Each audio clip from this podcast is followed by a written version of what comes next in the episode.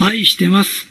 ついてる、嬉しい、楽しい、感謝してます。幸せ、ありがとう、許します。この8つの言葉を言ってください。それで、今ぐらいの速度で言ってください。慌てて何回も言っちゃダメですよ。言霊の波動ですからね。それを正確に言ってください。で、それを言うだけで、あなたは間違いなく、神羅からのひらめきを受けて、知らないうちに、いい方にいい方に行くの。だから、例えばお医者さんに通いながらでもいい。ね、健康食品飲みながらでもいい。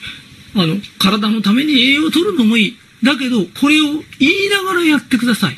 その方がはるかいいんです。あの、病気がなかなか治らないっていう人は、病気がなかなか治らないという過去世の記憶があるんです。